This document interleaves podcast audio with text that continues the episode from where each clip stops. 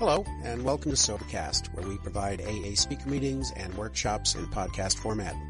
We're an ad-free podcast, and if you enjoy listening, please help us be self-supporting by visiting Sobercast.com, look for the donate link, and drop a dollar or two into our virtual basket. We hope you enjoy the podcast. Have a great day. Good evening. My name's Peter Miss. I am a recovered alcoholic. And if you thought you were going to see Peter, I'm really sorry. We come from, he comes from New Jersey, I come from Old Jersey. Old Jersey is a little island uh, just off the coast of France that still belongs to, still belongs to England somehow. We're not quite sure how, but, but all the law is in French and it's all kind of very strange and very crazy. But it was once, once described as 70,000 alcoholics clinging to a rock in the middle of the English Channel. I was one of those alcoholics clinging to that rock. Uh, I got sober in Jersey on December the 11th, 1981. Uh, I have, for the grace of God and steps in this book, I've got 31 years of sobriety. Uh, I think, uh, without without sort of pressing it very far, that's pretty much permanent sobriety. Um, though I've got to tell you, and it, you, it, later on you'll see that it very nearly wasn't. Um, I'm going to tell you what happened, what I was like, what happened, what it's like now. Um, my drinking story is going to be very short. I started drinking when I was 14. I was awkward. I was a very strange teen. I'm tall. I got tall really quick. I got tall quicker than I grew that way. Okay, so I was very strange. I walked strange. They used to call me the India Rubber Man um, because I was kind of like lanky. It's kind of awkward we all say we didn't fit in. Uh, you'll find out tomorrow if you come to the workshop why I didn't fit in. Um, you know, there's some of us who say we have a spiritual malady. The big book doesn't say that. The big book doesn't say that that's what's wrong with me. What's wrong with me is selfishness, self-centeredness. That's why I was awkward. Because everybody, I thought everybody was looking at me. That's why I was awkward. That's why I was shy. Because I thought everybody was looking at me. And they weren't, you know. But that's another story. One night I went out with um, the, the son of the landlord of a pub that my grandfather used to, used to drink in. And um, he was several years older than me. I was 14, he must have been 17. He was driving a car. And he had some older friends as well, and we ended up on a bit of a pub crawl. We ended up, and I discovered very early on something something called called snakebite, which was brandy and cider. So, and the cider we're talking about is not American cider. This is English cider, which is more alcoholic than wine. Okay, so it's about 12%, 12, 14% with a shot of brandy in it. Uh, that, and I took a drink of that and I went, and now I could run with these guys. I could go talk to the girls. I could go and do, do discos. It was the seven, it was the 60s, early 60s. I could go do discos. I turned from being a very shy, goofy kid into one of the in crowd. I was a mod. But then I had a motorcycle, so I wasn't quite, I was a mocker, which is halfway between a mod and a rocker. and, a, and a rocker. Uh, they had leather jackets and sideburns and slick back hair and stuff, and I had longer hair, and it got longer and longer and longer. And us mods turned into hippies. Uh, that's what happened in the UK. I don't know what happened here, but this is what happened with us. I was also a surfer, so I was really I was into all sorts of stuff. But alcohol was my buddy all the way through my teen years, from the time I was 14 to the time that I kind of left home and for some reason or other went to sea. I was supposed to go to art school, but I ended up going to sea.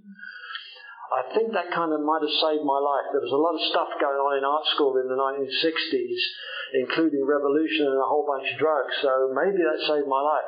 But if you drank the way that I drank, you needed several things. You need, first of all, you needed money to buy the alcohol. You needed someone to give you food and you needed somewhere to go to sleep. And if you're on a ship, you get all three. Plus, on the ships I was on, which were going foreign, we also had bonded stores. And once you got outside of the 12 mile limit, you could buy whiskey at about a third of the price that you would pay for it ashore. I love that. There was always a bottle, there was always a bottle of spirits and a case of beer in my cabin. Always. I used to drink to go drinking. when we got to when we get someplace, we'd go ashore. The ship would come up alongside. We'd be getting ready to go ashore. I would have a bottle of rum or a bottle of whiskey open, and I'd have several shots of that so I could go ashore and go drink. And I was drinking to go drinking, and there was nothing wrong with my drinking. I believe I was an alcoholic halfway. I was. I believe that I drank alcoholically halfway down my first drink because I got that sense of ease and comfort that came at once. Talks about it in the big book. Talks about a sense of ease and comfort that comes at once. Nothing else did it. Nothing else. And it's like I'd held my breath until the time I took that drink. And it was a spiritual awakening. It allowed me to do stuff that I couldn't do in cold blood. And it was my buddy for many years. I drank for 20 years. It's not that long, actually. I drank from the time I was 14 to the time I was 34. It got progressively worse. I spent time at sea with the idea of coming back to Jersey and being a sea pilot. Jersey's a very rocky place. We've got lots of rocks. And we've got this tide that disappears like three miles out there somewhere, and all these rocks show up, and the island at low water is about a third the size, third size bigger than it is at high water. And there's all these rocks. And one day I was on a ship, and I'd been, I'd gone. We, we technical reasons we had to travel with the ship. And the night before, I'd been sitting down watching the TV on this French ship with all this wine about, and they'd gone to bed, and I'd carried on drinking, watching this TV, and I took a bottle to bed with me, and the next morning we get to Jersey, and they call the pilot to bring the ship into the harbour. And I got up under the bridge, and I'm three parts wrecked, and I looked out the window, and it was foggy. And I'm drunk, and I'm looking in, I'm bringing the ship in on the radar. And I, it didn't look right, and I walked to the edge of the, the bridge, and I looked down, and there's this rock going past about two metres away. There's 600 passengers on this boat. There's I don't know how many cars we're headed for the rocks. I missed it by that much. By the time I got in, someone had phoned ahead or whatever. I was told I should shape up or ship out. What did I decide to do? Ship out because I couldn't stop drinking. So I changed my job. Progressively worse, I ended up sitting in my car one day with a bottle of vodka under the seat, my surfboard in the back, watching the guys go surfing, and knowing that I couldn't do it anymore because I was now frightened of the water and I was too drunk to stand up anyway. Not that I stood up, I was kneeboarder, but that's one of those things. I was on my knees anyway, but and I just knew, it. and it took away something that that I loved that I was really committed to. And it took it away, but it was okay because I could still drink.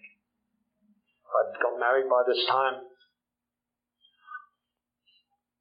That lasted until about two years after I got sober, and we got divorced, which is not uncommon apparently. I made promises to my wife, I made promises to my parents, I made promises to the people I worked with. I ended up um, as a, a place where I could only employ me. And I ended up working for myself, and I had a hole in the wall, panel beaten business that did cheap respray. I'm a sea captain. But it was okay because I could keep on drinking. And in my, in my, in my workshop, I was never more than about six feet away from alcohol. I had it hidden everywhere. It was everywhere. It was in my, it was in my, um, in my toolkit and whatever. And I, I spoke to somebody after I got to Alcoholics Anonymous who was in the same situation, and I never thought of this. But he had vodka in that thing that you put, you top up batteries with. It's got that funny kind of spigot thing on the top, just a bottle with this rubber spigot thing on the top for topping up batteries, and he had vodka in there. Every and again. I never thought of it. I wasn't as creative as that. I just had bottles everywhere. They were just like stashed away. And I had a buddy called Fred. And my buddy called Fred used to come and see me, and he used to bring a case of, schlo- of uh, Grolsch lager. And we used to sit in the back of my back of my workshop with all these busted up old cars and motorcycles and stuff, and we used to drink Grolsch. And then he used to go away and he used to leave some cans there. And he said, "Oh, we'll finish them next time I come round." And the next time he came round, they'd gone. And he, where did, go, where did that go? It was only yesterday. I said, "Well, they're gone, so I have to get some more." What's really interesting about Fred is that Fred ran with me. He talked, he, he drank with me. We drank at the same places. We hung out with the same people. We drank the same amount. And one day, Fred met a young lady.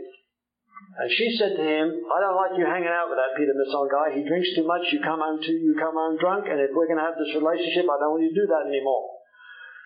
And he said, that's okay, my love. I'll have two and I'll come home. And what did Fred do? He had two and come home. You could pull it off. I used to say to my wife, oh, I won't be late tonight. I'm just going to go down. And I'm just going to have a couple. Maybe Wednesday I'd turn up home. I knew I had to leave because my dinner was on the, uh, it was like a promise, and I knew I had to leave, but it was like 7 o'clock in the evening and it was an awful long time from the time I went to bed 11 o'clock and I need one more. And I'd have one more. And then it was, well, you know, it's getting a bit late now anyway, so maybe one more wouldn't, wouldn't hurt because the dinner's going to be cold anyway. And then it gets to be 11 o'clock, and I'm still thinking, maybe I have to take a couple of bottles home. And so I'd have what we call a carry out. And I'd take some bottles home with me, and I'd come home drunk, and there'd be a scene and all this kind of stuff. The last five years of my drinking were continuous. I was unemployable. Um, I'd done some other stuff. I'd gone out tried to save the world as well. That was the other deal. That was wasn't the arrogance of this thing. I was involved in Greenpeace and stuff. I was wrecked all the way through that. I had by this time I had beard down here somewhere. I had shoulder length hair. Um, I had all the deal. I was, I was a real hippie. Was, but I was drinking all the time. I was using I was using other other stuff. I was smoking a lot of dope and psychedelics, but I seemed to have control and choice over those. What I didn't have any choice and control over was alcohol. It was always there. It was always there somewhere. You know, do a couple of lines of coke, mm, a glass of wine would be really nice. you know? And that glass of wine was really nice usually turned out to be a very large bottle of wine. And I used to like that, uh, I can't remember what it was called, Lambrusco. It had a slightly little fizzy kind of thing. I like that. I like that sort of stuff love brandy. It's like all that stuff.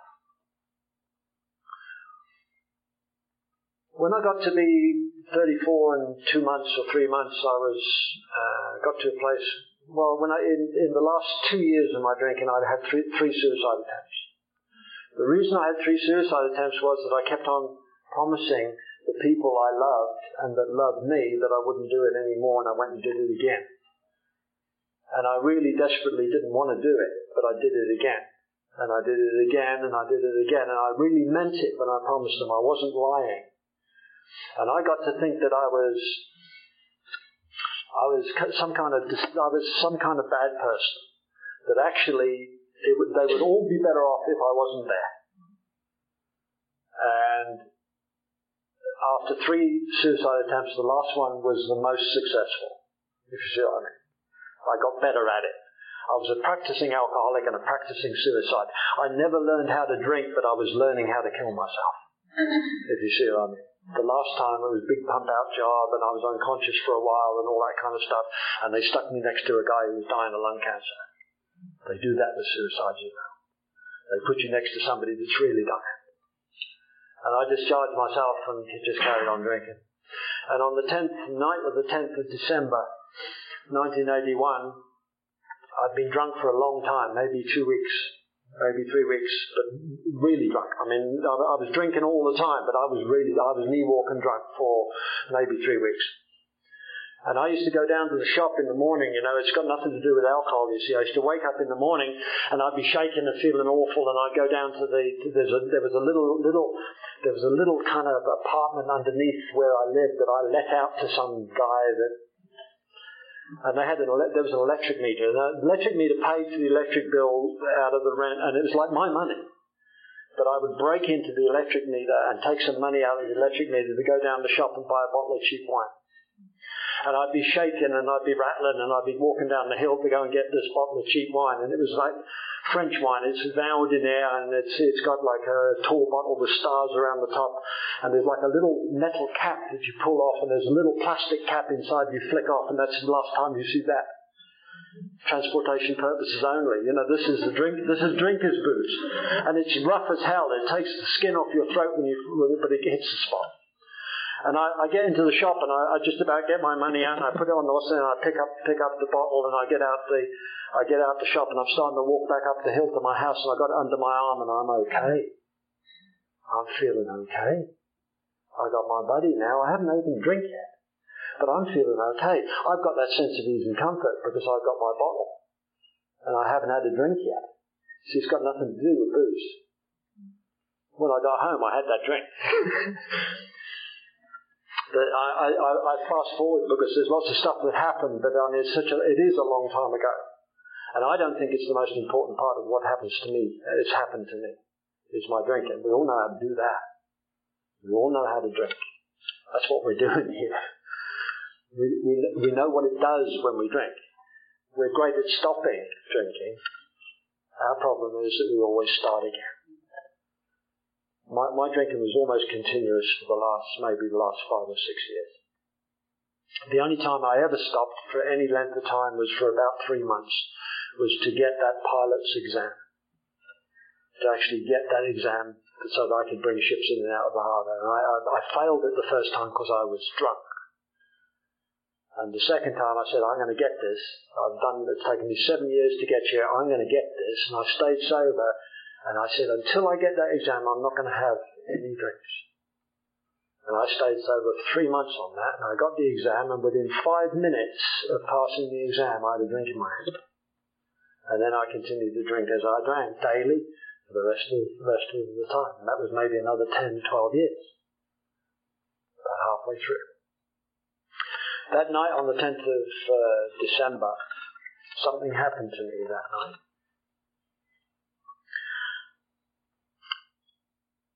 I've been attempting to do some stuff during the day, and in the night I'm still drinking. I'm drinking vodka and wine.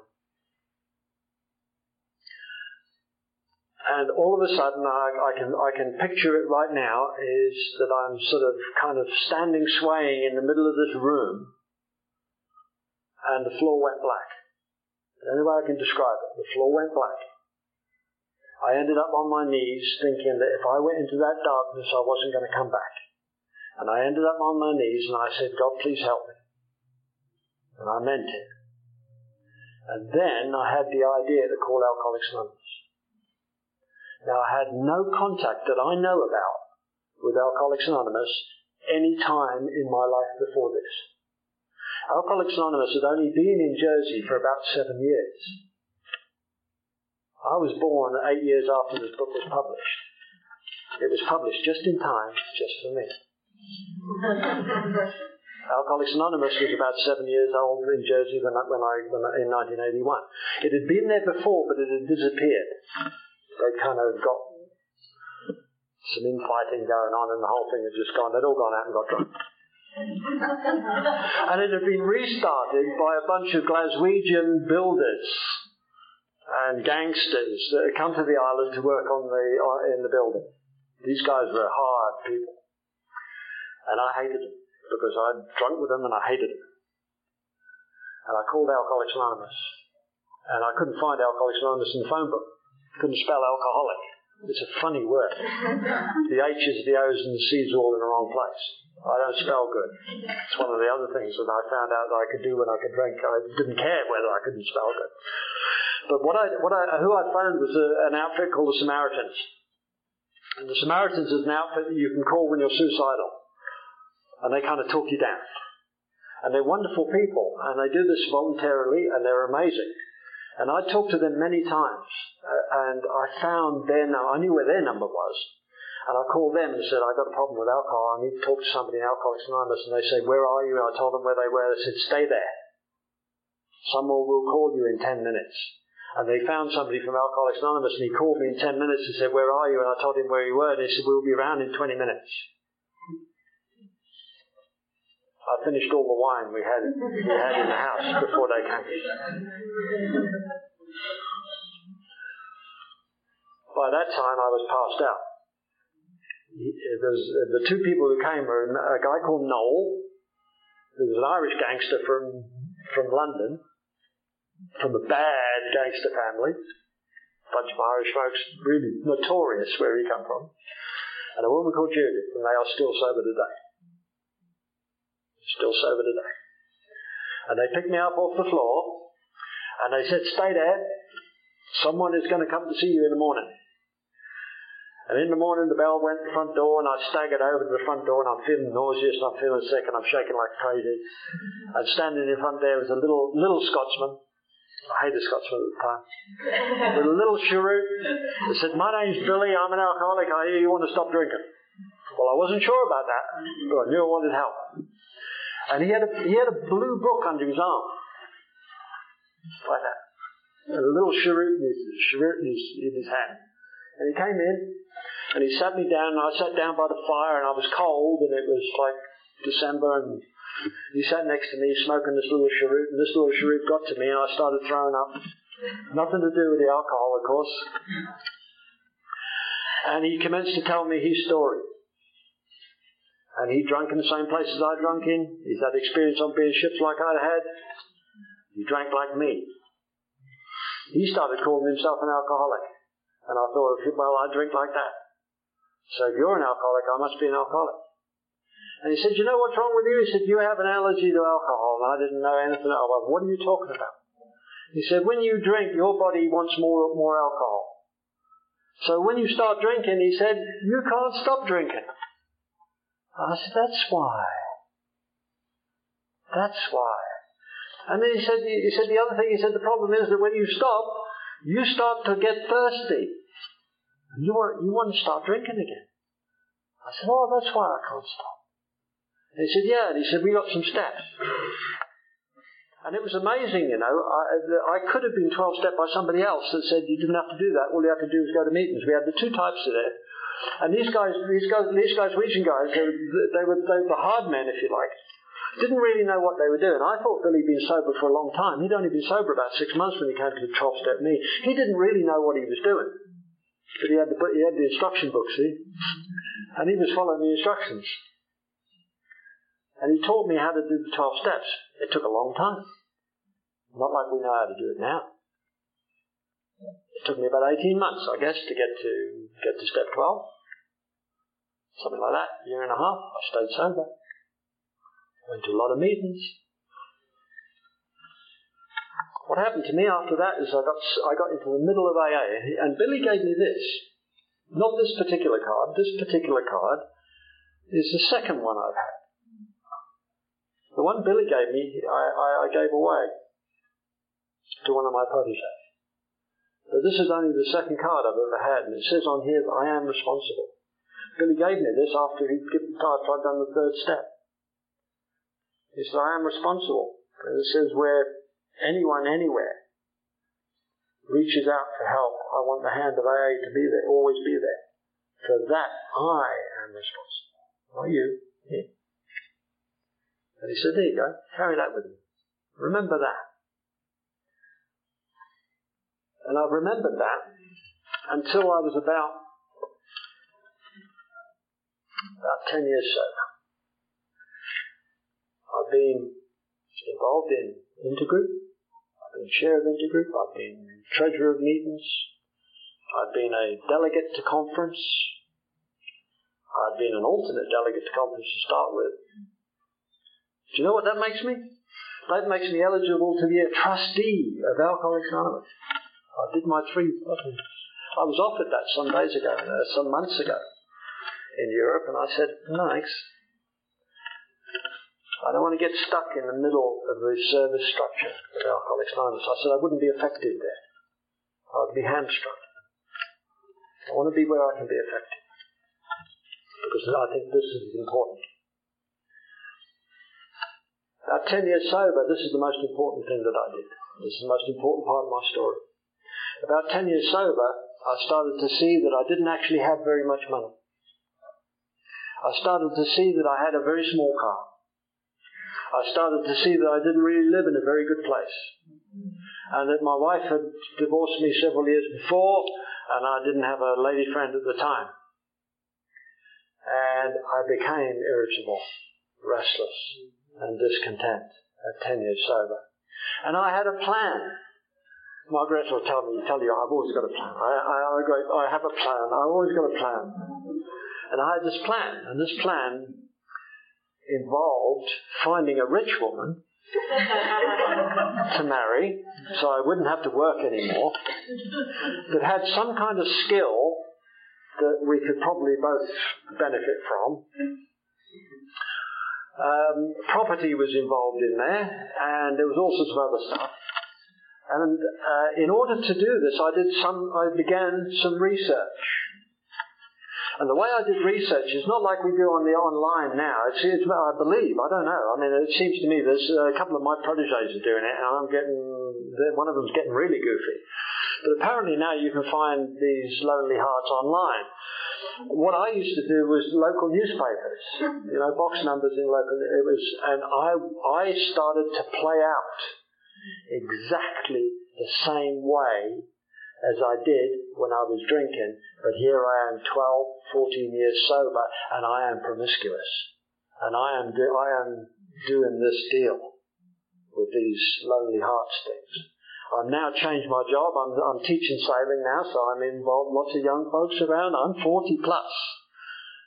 Most of the other sailing instructors are in their 30s. I'm the old guy. Not the oldest, but I'm the old guy.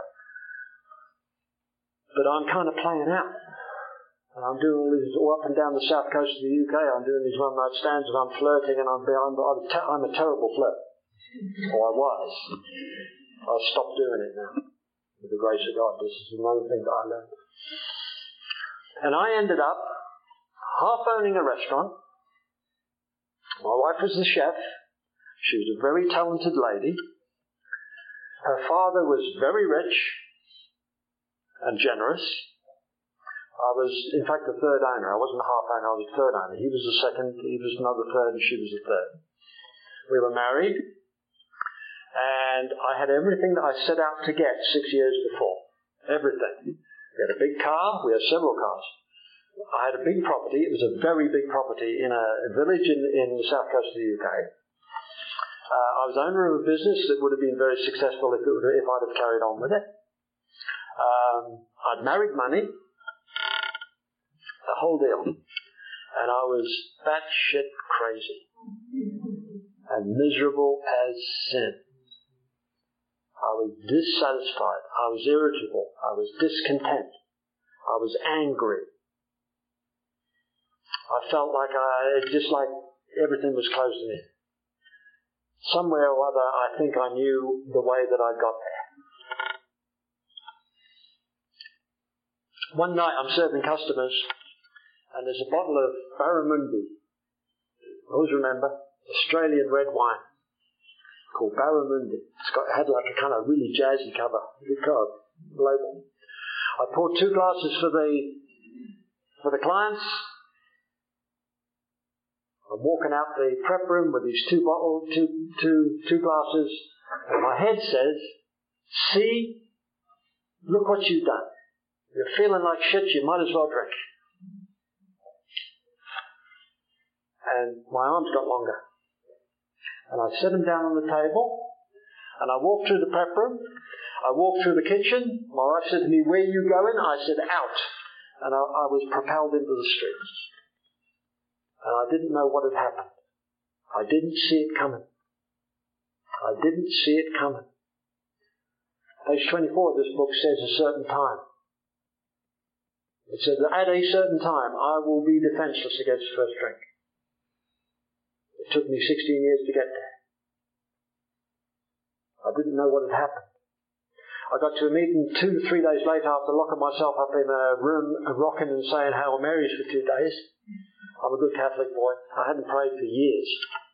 I did all the stuff. You see, early on in my sobriety, I did all the stuff that this book asked me to do. But then I just got too busy.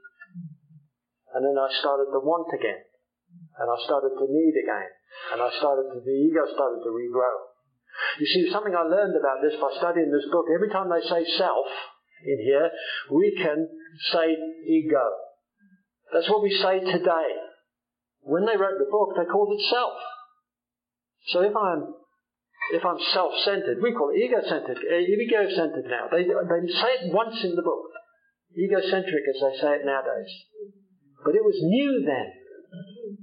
We say it all the time now. It's very important when we see self. I see self in here, I see ego. So that's my problem. I don't suffer from a spiritual malady.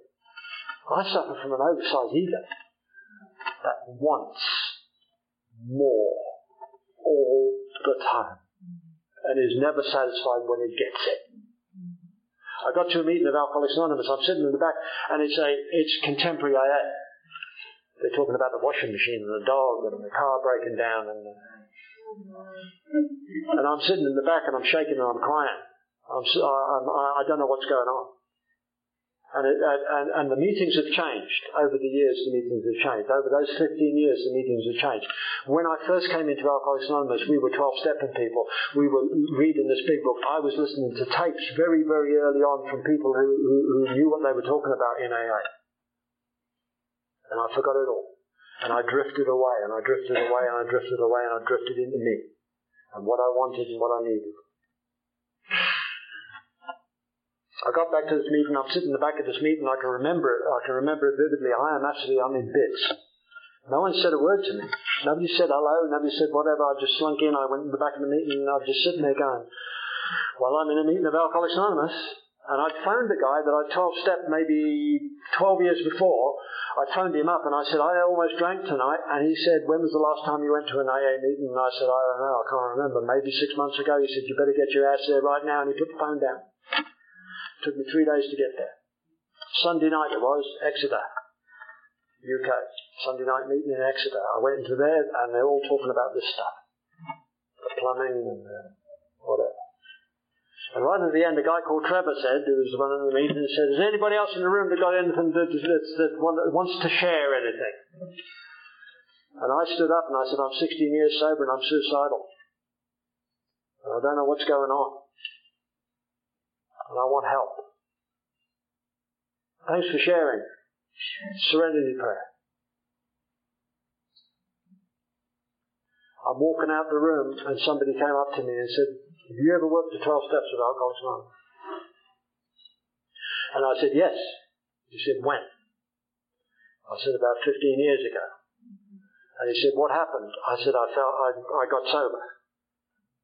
And he said, maybe you're trying to live on an experience you had 15 years ago now.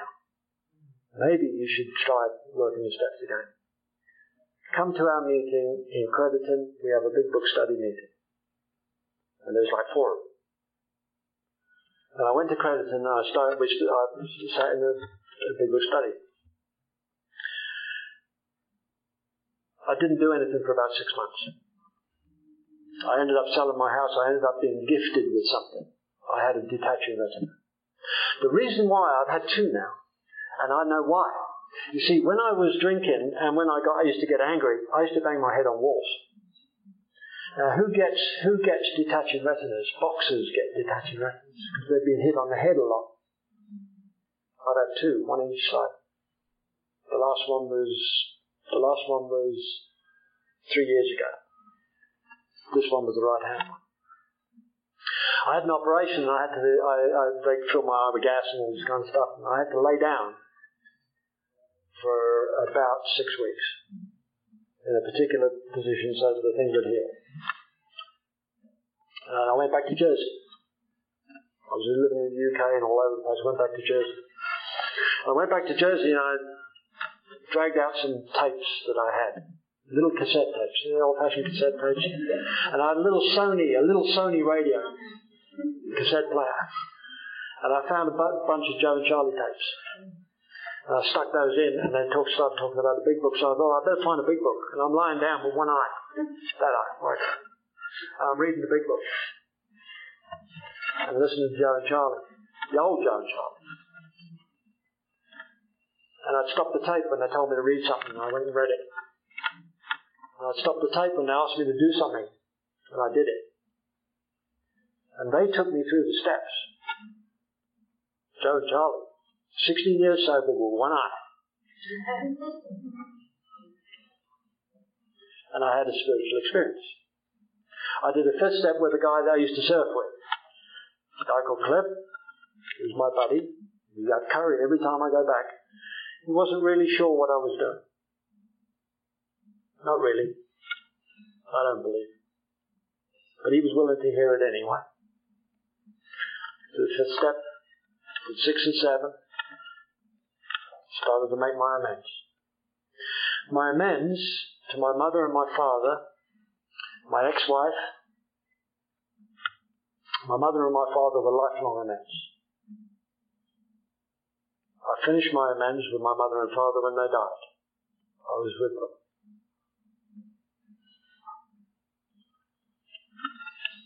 My hero is my dad. I held him in my arms as he died. My amends were over. He died beautifully. He was spiritual experience. He could never understand. My dad, one time in the Second World War, was in the Navy, and he was in Southampton during an air raid. And what they used to do, because they were macho sailor sailor men, was that they used to get a lock in in a pub during a, during a, an air raid. They'd lock the doors, nobody in, nobody out, and drink. and sometime, sometime that night, he went to a blackout. And the next morning, he woke up in the street, lying in the street.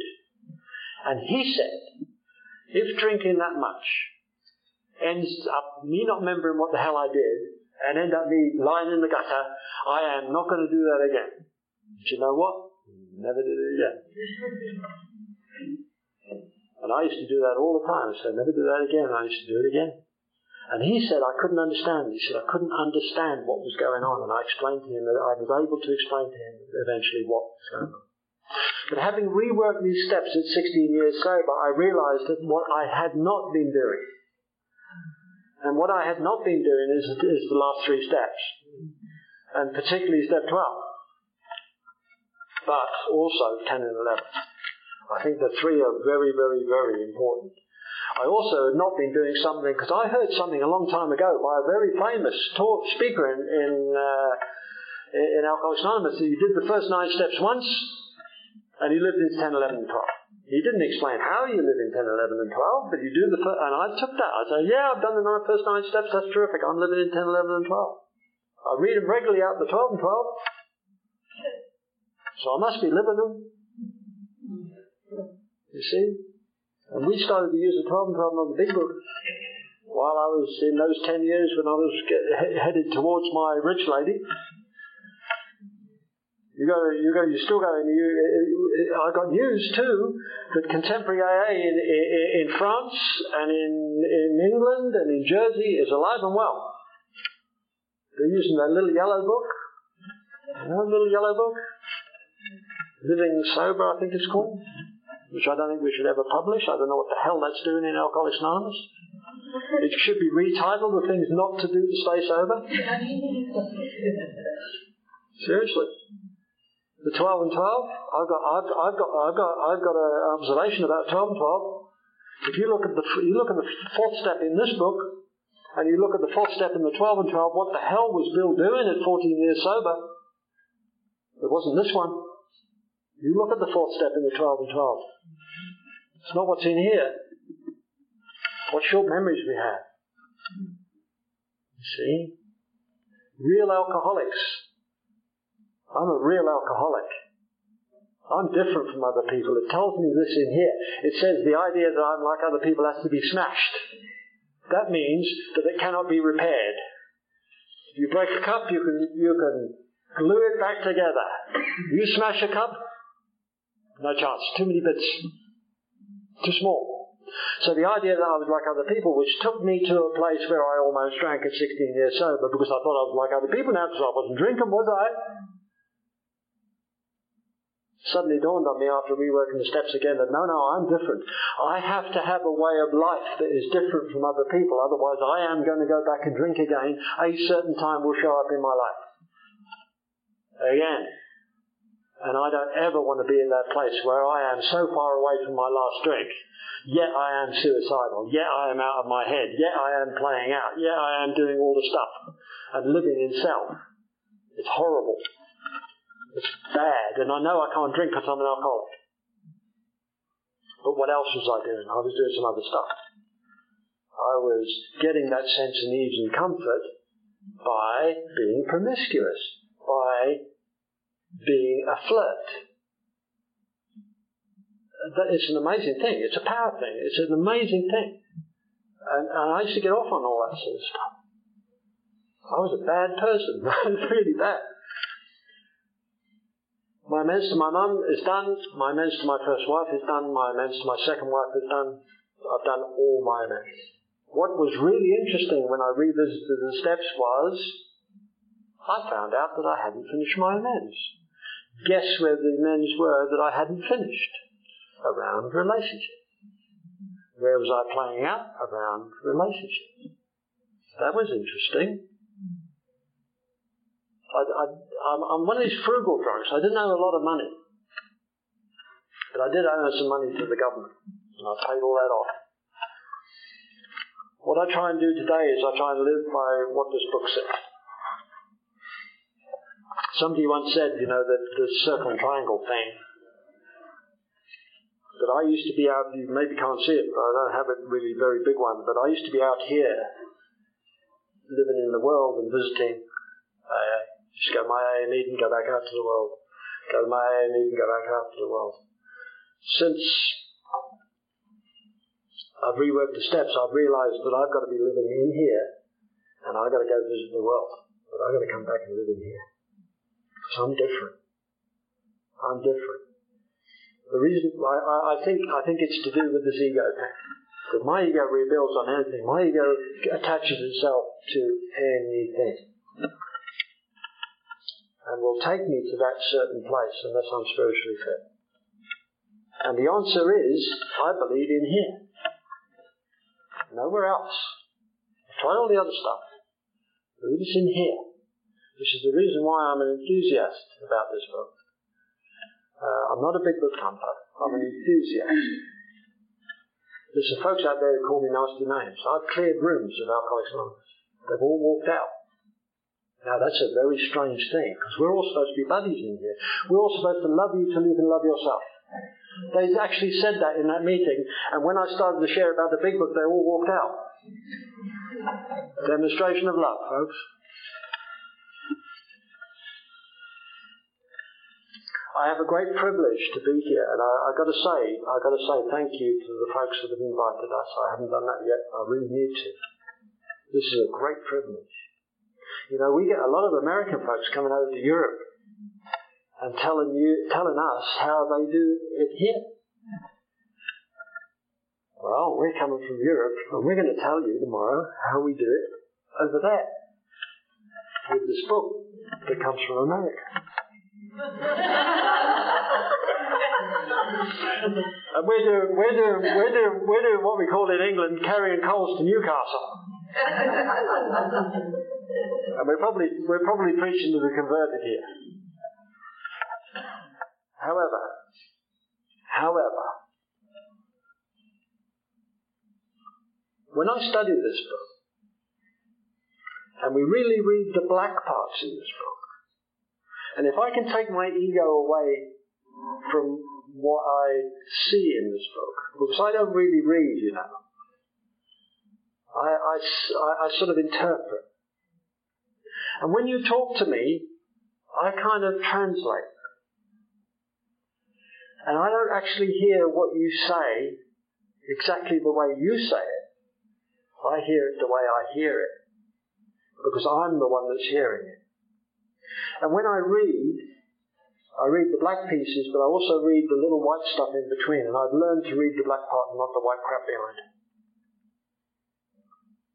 And I started to study this book very closely, and there was stuff in here that they'd rewritten since I read it before. and over the last 16 years, I've been reading this book on a regular basis, and they keep on rewriting it. I keep on seeing other pieces. Now, I love The Lord of the Rings, okay? Uh, not the movie, but the book. And I used to carry the book around with me. I was a good hippie. All us hippies, we all carried this book. And it's like quite a big book. And I just carried it around with me, plus about three three ton of records. I mean, that was everywhere I went. Was this van. And I think I've read I think I've read The Lord of the Rings, the whole thing from cover to cover about three times. Okay. I don't know how many times I've read this from cover to cover, and I never tire of it. Why? Because I believe this is talking to this, not this. If I can listen with this, if I can read with this, my heart, and not my head, because that gets me into trouble. That gets me into places where I'm searching for rich women that can keep me for the rest of my life. So I don't have to do nothing, and I can just, oh, great stuff. And that take me, takes me to a very bad place where I almost drink again. I didn't keep me sober that night. Something else kept me sober. A power greater than me kept me sober. I wasn't spiritually fit. It says in here that we will be safe and protected if we are spiritually fit. I was not spiritually fit that night, but I was kept sober. I was taken to a place where somebody said to me, and it was only in that, and, he, and we didn't really do anything, but he said to me, have you worked, reworked the steps? Or maybe you should rework the steps. I got home to Jersey with one eye and I found my old tapes of Joe and Charlie.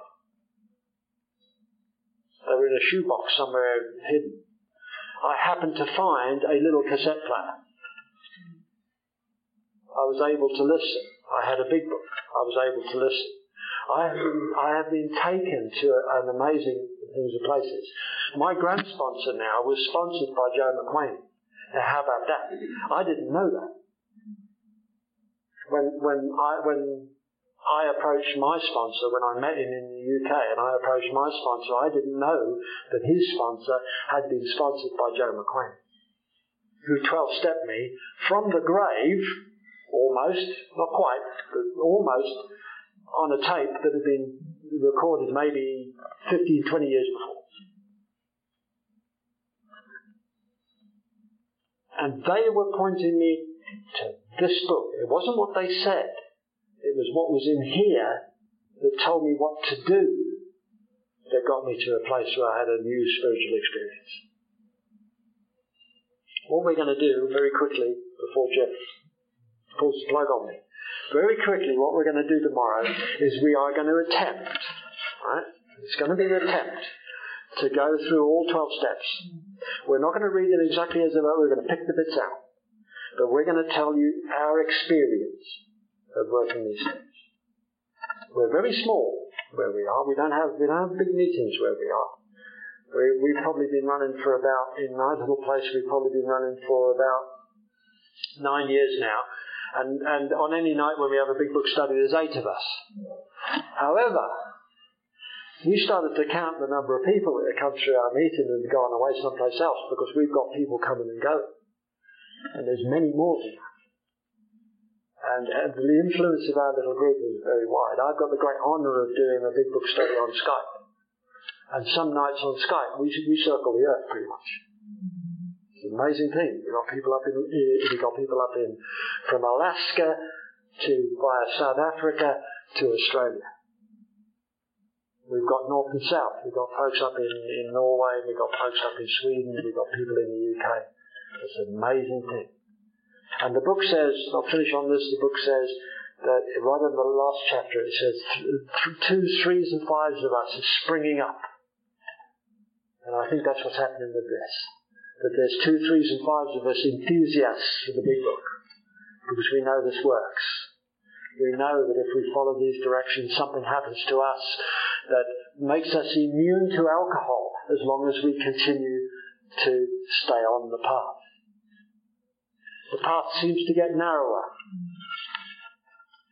as we, the more we do. And it dawned on me the other day, it's like climbing up a mountain. When you get to the, the bottom of the mountain, the road is very wide. Up the valley, and you're going up towards the mountain, and the road, as you go up the mountain, the road gets narrower and narrower and narrower. And the further up the mountain you go, the track gets really narrow. But you know what? The view gets better. Huh? The view gets better. Out in the valley you can't see much, but when you're up on the mountain you can see an awful lot. And I love what this book produces in me, but more so I love what it produces in other people. You know, the, one of the most amazing things is to see the lights come on with someone that you've just shown how to do this. And they've got in touch with their power. It's nothing to do with me. It's got in touch with their power. And their power is switched on the lights. There's nothing like that. That's the greatest thing in the world. You know? And for the, and, and I still carry this, you see. I am responsible. But when they when when it says the hand of AA, Alcoholics Anonymous is named after this book. This book was published six months before there was a meeting of Alcoholics Anonymous. The first meeting of Alcoholics Anonymous that we know of was in Cleveland. They said, we're leaving the Oxford group. We're Catholics. We can't be members of the Oxford group. Protestant organisation. What should we call ourselves? We'll name ourselves after the book. Right. The hand of this book couldn't necessarily mean Just one thing. I've got to say this because I heard it again tonight.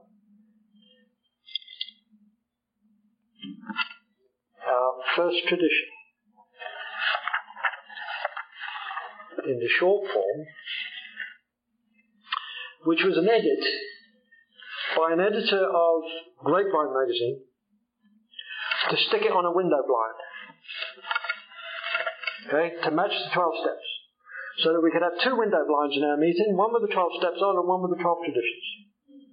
It's an edit. Listen to what it says. Step one, uh, tradition one, our common welfare comes first. Personal recovery depends upon AA unity. Personal recovery. So my recovery depends on all you folks sticking together. Ah. Uh-uh. Does it say that in this book?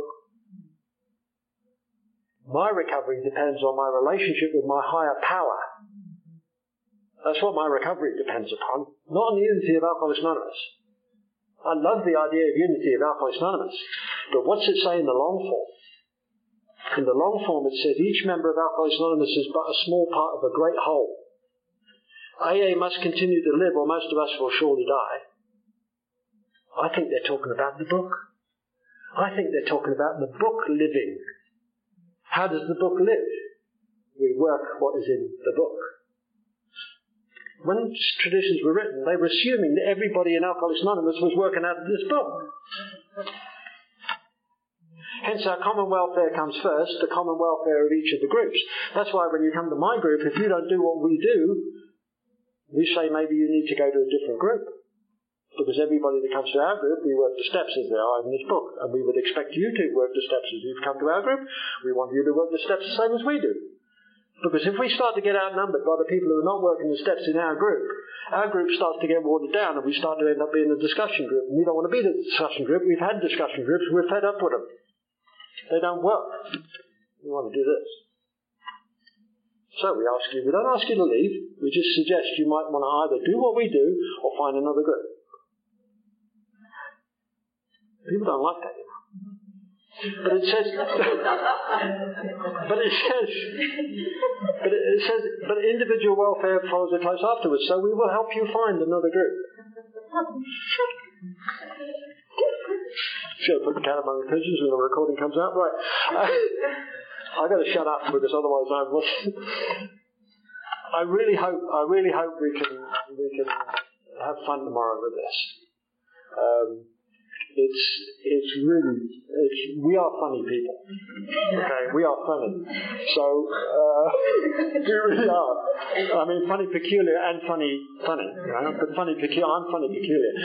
Um, but I hope we can have fun with this tomorrow and that we can zoom through. But any kind of schedule that you've seen or whatever, I guarantee you we won't stick to. how, how, how long how long have we got to break? We've got one, like now we've probably got about 10 minutes and 15 seconds of time. okay, thank you. Thank you.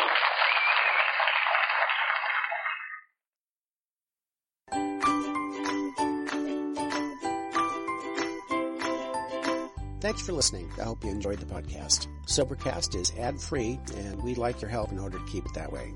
So if you'd like to help us be self supporting by pledging a dollar to a month, visit Sobercast.com and look for the donate links.